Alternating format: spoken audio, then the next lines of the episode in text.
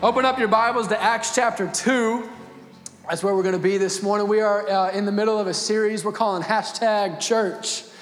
Calling it hashtag church. This is, I believe, week three. We're talking about church uh, this, this series and, and what church is. What is church? What are we going for? Because we live in a world, in a millennial generation, in a social media world where church has become a hashtag. And uh, not all of you, but a lot of you have used a hashtag before. Most of you know what a hashtag is. We've got a diverse crowd in the house this morning, so it's okay. But you know, you know, a hashtag, it's just that thing that you throw on to the post of the bigger picture of your life whenever it fits. And that's kind of how church has become. Uh, that's how church, that's how we see church in so many ways. And we just kind of see it as this thing that when church fits the bigger picture of our life and what's going on, we will totally use church. But when it doesn't fit, we'll just leave it off and we don't need it. I mean, it's just kind of this nice little thing that we can use when we need it. But what if church is more than a hashtag? In our first week, we talked about the Bible says that the church, that this group of people, not just this group of people, but us as the people of God, we are actually the bride of Christ. Like God sees us as way more valuable than just a hashtag. He thinks that this is a way bigger deal. He more sees us like his wife, like his very body, is what we talked about last week. That this is actually, we're supposed to function like a body. It's not just a once a week program that you come to because it fits preferences or because uh, I just really want to talk on a microphone to some people. Like, that's not maybe what this is all about. What if we're actually supposed to function like a, like a human body functions, where all the parts come together and they make a fully functioning whole that glorifies Jesus in the earth? That's a bigger deal than a hashtag. This week, I want to preach a message to you called Squad Goals. Write it down at the top of your page. Squad goals is what I want to talk about this week. We did church, we did winning last week. This week, we got squad goals. You ready to have a good time? That's good. I hope you're ready to, to have a good time this morning because uh, as I was preparing this message this week, I got to be honest, I was getting pretty fired up. So I'm pretty fired up working on this message. So I'm, I'm like I said, I'm like probably going to be, you know, loud and wave my arms a lot. I was getting fired up. And, and honestly, like, I was getting a little heated as I was preparing this message. And I had, like, I don't know if anybody competitive in the room about just. Got a lot of competitive people. I like that. So you know that feeling when you when that competition thing starts to rise up in you, and it, you just kind of start getting hot on the back of your neck a little bit. I was kind of having that as I was getting ready for this message this morning and asking God what He would say to us about squad goals. Because, like I said, we're talking about this series, we're doing this series about church because church has just become this hashtag. You show up when it's convenient, when it adds to the bigger picture of your life. And the truth is that at best, for a lot of people, church is a hashtag.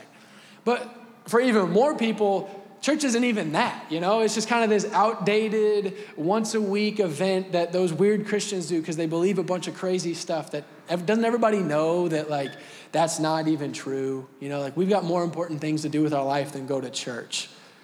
So I was getting heated because I was like reading this Bible about church, and I'm thinking, like, wait a minute.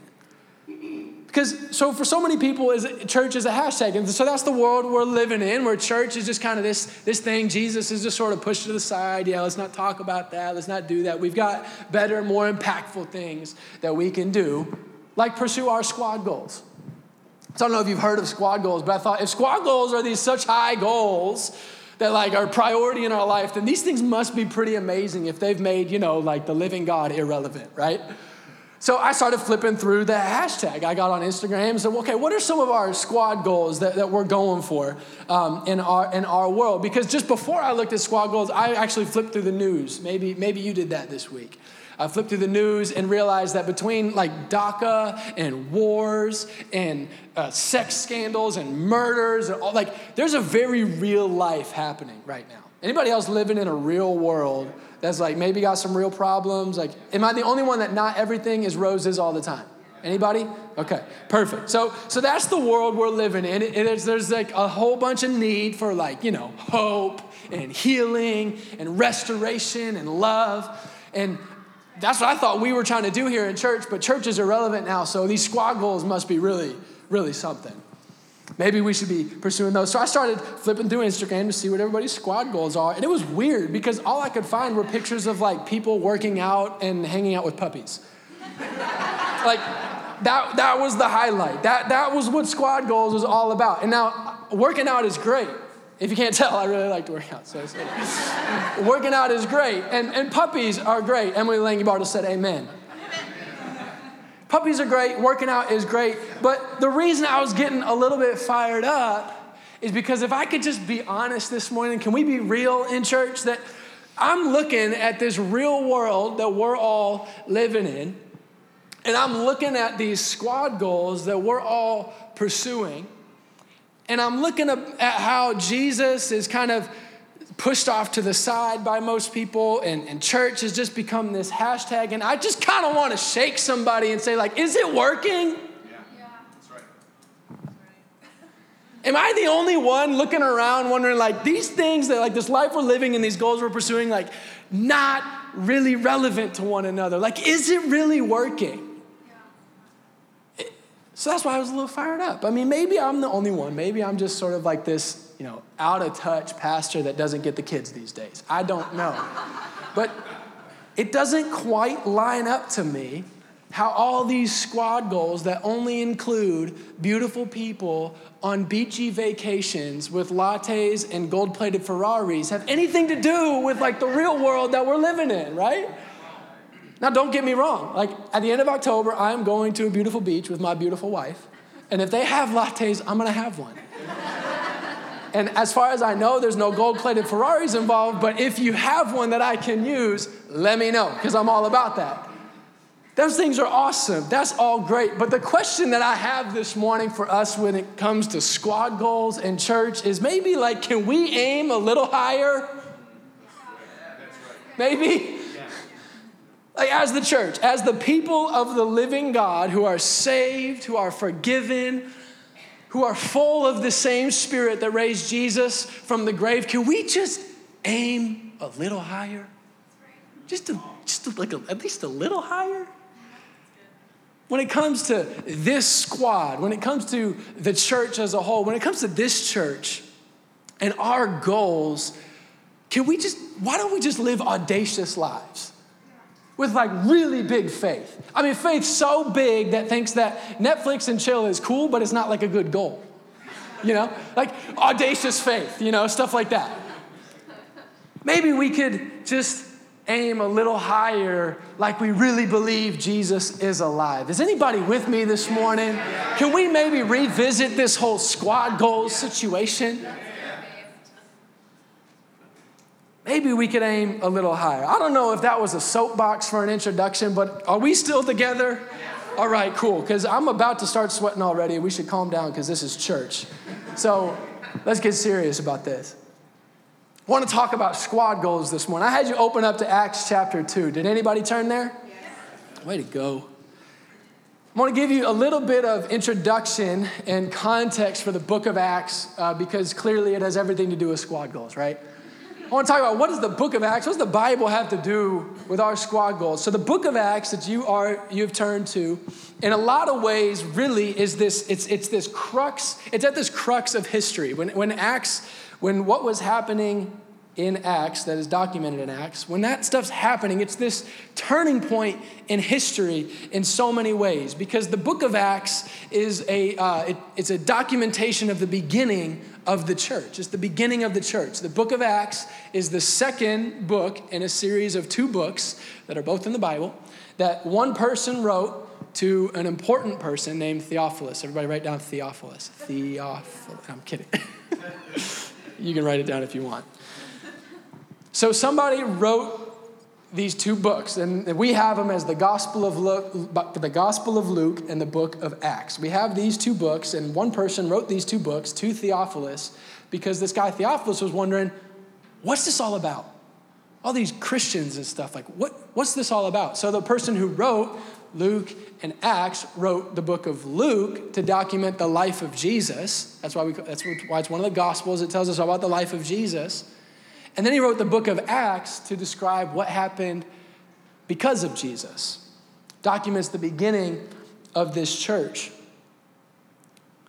So, Acts has stories from all over the ancient world. It follows lots of different people, it follows different groups of people. There's amazing stories in the book of Acts, crazy stuff. You know, crazy stuff like people being healed. I mean, does that even happen today, Campbell?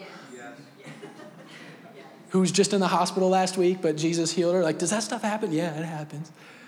In the book of Acts, so that was a side note, there's stories of individuals, there's people being healed, there's stories of churches being started all through the book of Acts and all over different regions of the ancient world. There's imprisonments, there's shipwrecks, there's riots. It's, it's a power packed book. And it's all to document what was taking place as the church, the people of God, was just getting started. As Christians were starting to gather, they were starting to multiply, and they were starting to take this message of Jesus all over the world. And if you're not careful, if I'm not careful, I've noticed this, that it can be really easy to start reading through this book and just read it as a bunch of stories, you know, and just kind of pass on that it's like a bunch of stories that happened a long time ago in a place a long way away. But the stories that you read about and the people that you read about, the decisions that they made are why you are here this morning. That is amazing to me to think about. I, try to spend a lot of time just sitting there like, whoa, that's crazy. That these people, these names, these people I've never met, stories, maybe some of them, maybe you've never heard some of these stories before, but they are a direct reason why you're here this morning. Because some people decided to live this way in the book of Acts. So when you read these stories about the way they lived their lives, about the decisions that they made, it is the Word of God. It's helpful for us to learn lessons and be taught and, and shaped and all of those things, but it should also be uh, encouraging. It should put faith in our hearts and understanding that this was a turning point in history because it documents the beginning of the church, which now has become the greatest gathering of people in all of history, like the most people as a part of one thing ever, and also happens to carry the message of salvation for all of humankind. Book is, there's a lot going on in the book of Acts. This is, this is important. It's not just ancient history, it's our history. And it is at this crux point in the world. I guess what I'm trying to say is in the book of Acts, there's this squad of people that's beginning to form and multiply 2,000 years ago in Jerusalem and in the surrounding areas. And because of that squad, because of the goals that they agreed to pursue, we're here this morning. Because some squad had some bigger goals to live for. This is what I mean by saying that the book of Acts is sort of this crux in history. And although the whole book is really this crux in history, I think even within the book of Acts, what we're going to look at this morning specifically is, is even a, a, another decision point, a, a crux moment even within the book of Acts, where these people, they're starting to gather and they're getting together and they're starting to have to answer this question who are we going to be? What are we going to be all about? This squad's charting to form what are our goals going to be?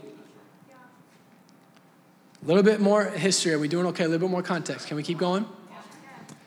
So if you read Luke and Acts together, like we mentioned, those two books together, if we read Luke and Acts, here's a little bit of the timeline. You, if you read them all in one sitting, you would read all of Luke. So you'd read all about Jesus, his life, his death, his resurrection, and then Acts starts to happen. Acts chapter 1, you start to read about Jesus' ascension into heaven. And now, uh, Jesus, they've been through, the followers of Jesus have been through this roller coaster of a three years of believing that this man is the Son of God, and then he gets killed, and they don't know what to do with that. And then he raises from the dead, and that's exciting. And then they see him ascend into heaven, and now he's gone. And in Acts chapter 1, they're sitting in this room, there's 120 of them.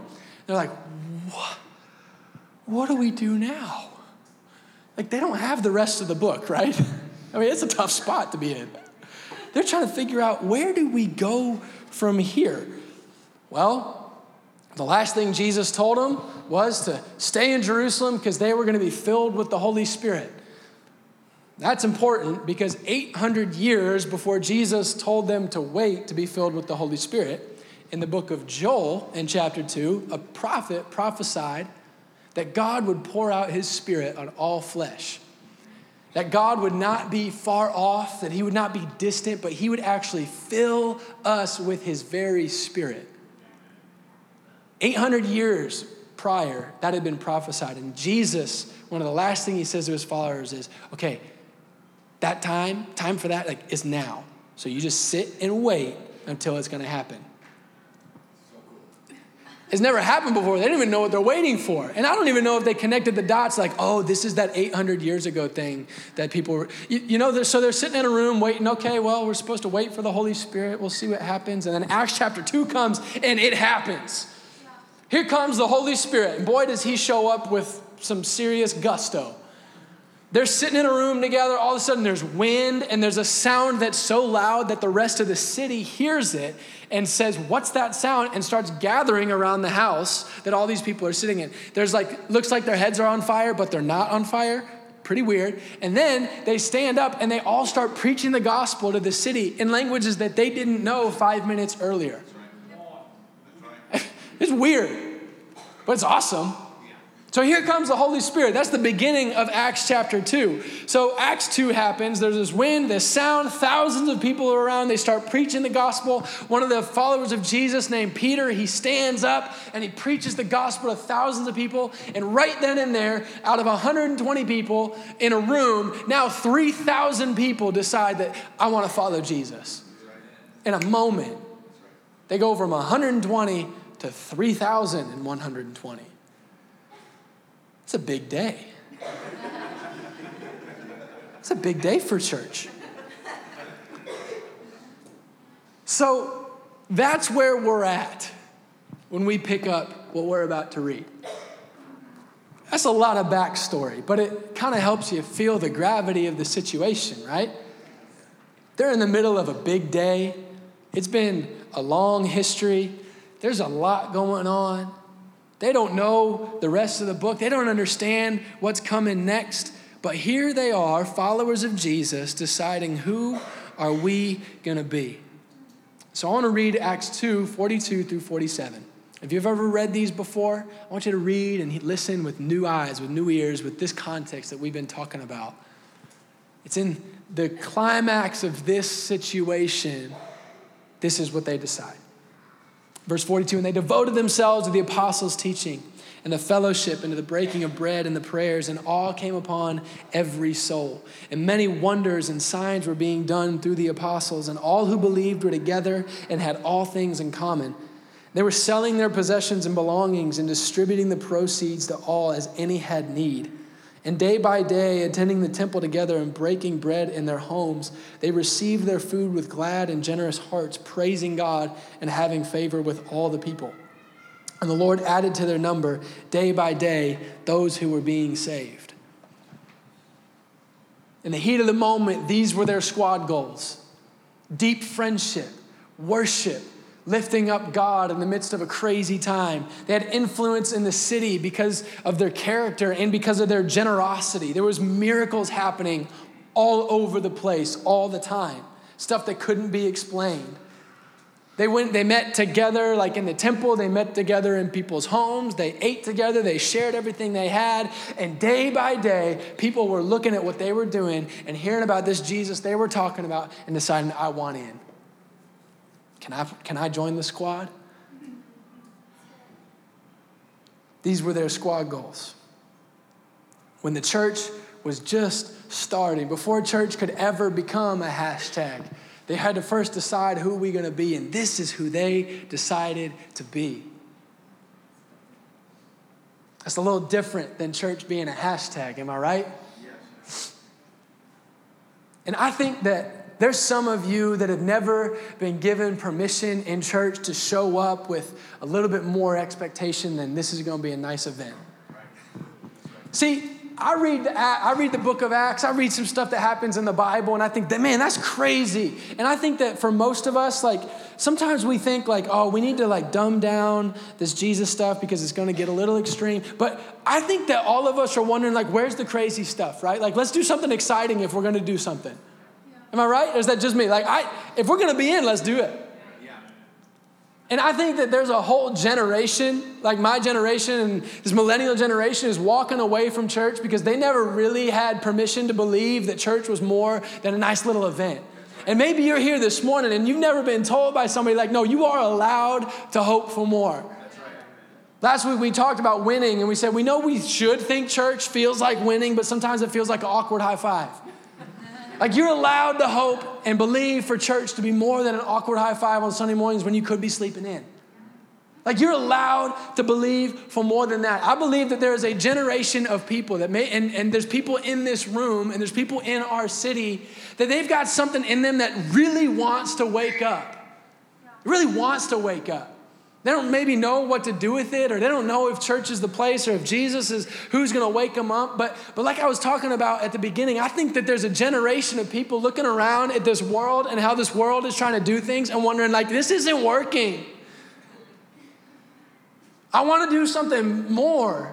I want to be a part of something better. You're looking for something more. And I think that maybe if that's you this morning, I want you to know and I want our city to know. Like when I think about our church, I hope that we are waking people up to this realization that that thing that wants to wake up, it's for real, it's from God, and it can wake up. Like that thing in you that, that, that, like maybe you don't even follow Jesus right now, but you come to church and you're like, man, I really, it, it would be cool to like be passionate about this. That's God. That's God in you, the thing in you that wants to really burn for love for God during worship, that thing that wants to be radically touched by God or radically touched by something like, surely I could be used for something. That's God. That's God in you.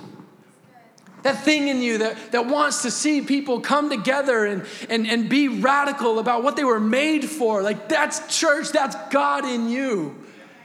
That thing that wants to wake up, it's allowed to wake up.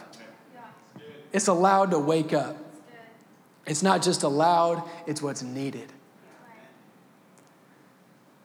You need to know that that thing that sometimes I think, I mean, I know we've all been frustrated with church at times for different things, for different reasons, but, but I think maybe what could happen if like a, a church realized or a generation realized that like the reason, like when we get frustrated, it's not a reason to walk away. What if that's actually the thing I'm called to be a part of? What if the gap you see is your spot to play? And instead of jumping squads all the time looking for people who are gonna fit me and where I fit and all that kind of stuff, what if we were so in that we just thought, well, I hope I find a problem so I can be a solution? Because you were made for it. You were made for it. And you know you were. And you just need to know it's allowed. It's allowed. I think if we could wake up and live our lives like this and believe this stuff, I think that maybe instead of walking away disappointed from church a lot of times, we might just find everything that we're looking for. We might find that we have more value, that we are of more value than a hashtag, that we have a part to play in a body that needs us, that we've got higher squad goals, that maybe this Jesus thing can really happen. We just might find it. I don't know where you're coming from this morning. I know some of you, but I don't know all of you. I don't know where you're coming from on church this morning, what you think about all this stuff, or even if you follow Jesus. But I thought we're talking about squad goals, so I want to share with you some of my squad goals when it comes to church. Can I share with you this morning? I want to share with you some of my squad goals when I think about church, some of my personal goals when it comes to, to this church. I have this goal that, that every single sickness that walks through our doors gets healed. Every time. Every single one of them. What if? How cool would that be? That'd be awesome. I've got this goal that in our church that nobody, no married couple would ever get divorced. Ever. None. That's what I, that's a goal for me. I got a goal that there be zero infertility in our church. That we'd have no more miscarriages, no more inability to get pregnant, no more stillbirths, no, none of them. How awesome would that be? I have this dream that every time we get together that we'd see people decide, I want to follow Jesus. Every time we get together, it just happens. Whether three of us get together or 300 of us or wherever in between, that people just walk up, I want some of what you got. Can I have that? That's what, that's what some of my goals are. I, I had this goal that every week after church, we'd have to bring a trash can up at the front. We'd be throwing away cigarettes and pornography and Wiccan books and drug paraphernalia, all that kind of stuff because people are repenting. I mean, why not? Would that be cool? Like, I love that. I love that we, we've had people come high to church yet, but we haven't had them throw away their bowls yet. But we're going to get there. And I have this, I got this goal for us, for this church, that regardless of where we meet, how big we are, what's going on in a given moment, I've got this goal for us that in the city of Indianapolis, when somebody needs hope, when somebody needs faith, that their friends tell them to go find some of those Antioch people. Amen. And their friend may be like, no, I don't go there. That's a little much for me. I, I, don't know if I believe all that stuff. Maybe they do come here, maybe they don't. But, but if you go, they're going to pray for you and something's going to happen. then when you run out of options, go find some of those Antioch people. They're always believing God for stuff. Come on now. Those are some of my squad goals when I think about church. What are yours? What are yours? What are your squad goals when it comes to church? Do you have any? Do you have any squad goals? When you think about being part of a church, are you just showing up to see what happens, which is totally allowed? You're allowed to just come and see what happens, but you're also allowed to dream for more. Like, what's yours? Is it to see no more sex trafficking in our city and on our planet? Is, and maybe that yours? Maybe, maybe your squad goal is, is to connect stay at home moms so they have some sanity in their lives. That's a good one.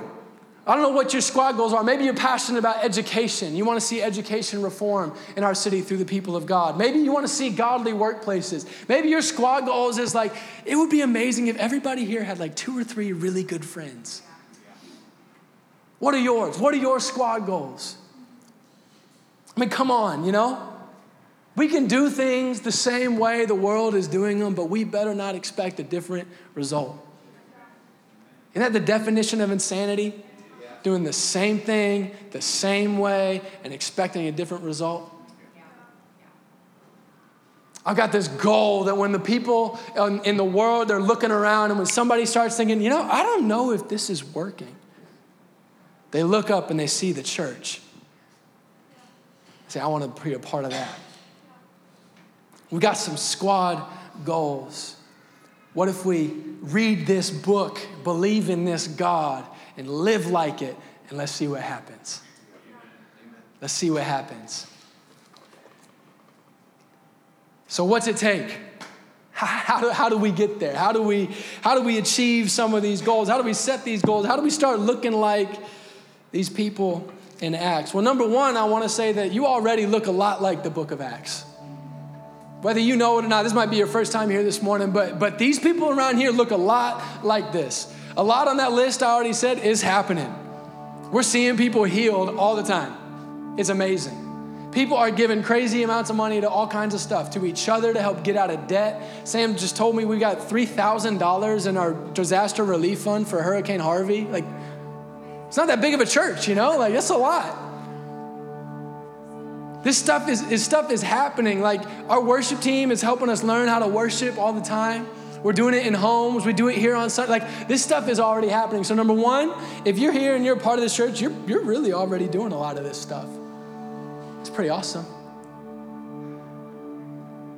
But what's it, what's it take? What, how do we get to even, what's next, you know?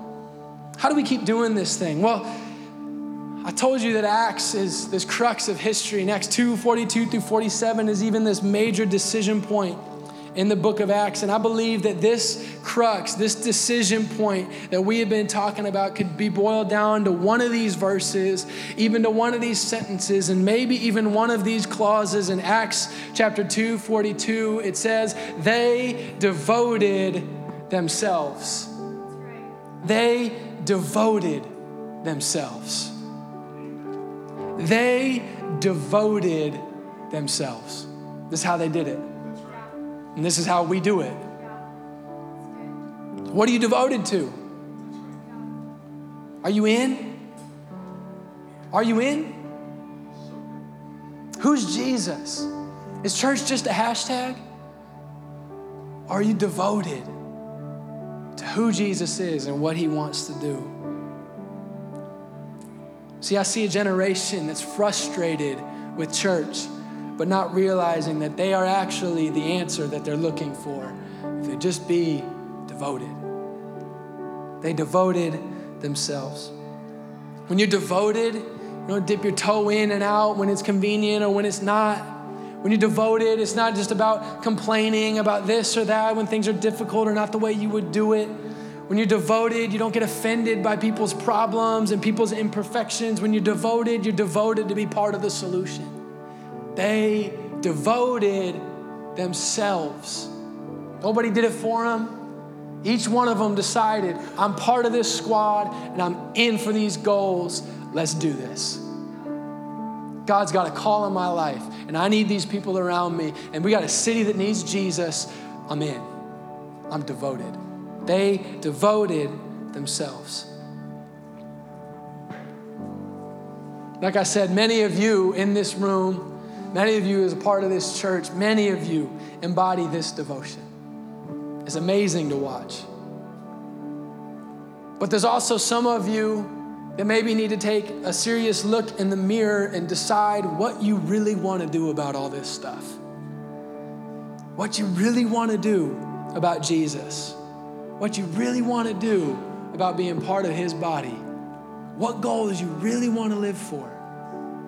And you decide if you're devoted or not. See, there's no time to ride the fence and live on in and out and all that kind of stuff. Just pick one and go all in on it. In or out, let's do it. In or out, let's do it. I want you to write this down this morning. This question What could God do through a devoted you? What could God do through a devoted you? That's when church stops being a hashtag. When you realize, God, oh, He's alive. God, He loves me. God, He's got a call in my life. God has made me part of His body, and I've got the choice to be devoted to my part to play. What could God do through a devoted you? I hope I'm not coming across angry or something this morning. I'm not mad, but I'm passionate about this. Like I said, I got a little fired up. A little fired up this week. I believe God gets a little fired up about this. The Bible even says our God is a jealous God. And when He sees us going after stuff that's just short of what we're called to, I think He gets a little fired up because He wants more. He wants more. God is jealous and He is passionate about you living the life that He set you free to live. I don't know about you, but I don't want to live in prison. I've been there, I've done that. It was lame. Living in prison to uh, expectations, living in prison to my preferences, living in prison to offense, living in prison to worthless things that I thought were gonna make me happy even when I knew they weren't because they hadn't yet and they probably aren't going to now. I don't want to live in prison, and I don't want you to live in prison. I want us to live devoted. Devoted. And let's see God move. Let's see God move. They devoted themselves. I want you to go ahead and stand this morning as we close. We're going to worship one more song together. But as we close, I want to close with this thought that I believe that we right now are at an Acts 2:42 moment in our lives.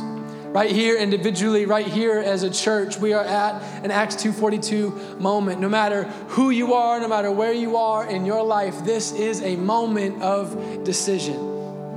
Because devotion is not a one-time decision. It's a one-time decision to be devoted, but then you got to make a lot more decisions to stay devoted. Amen.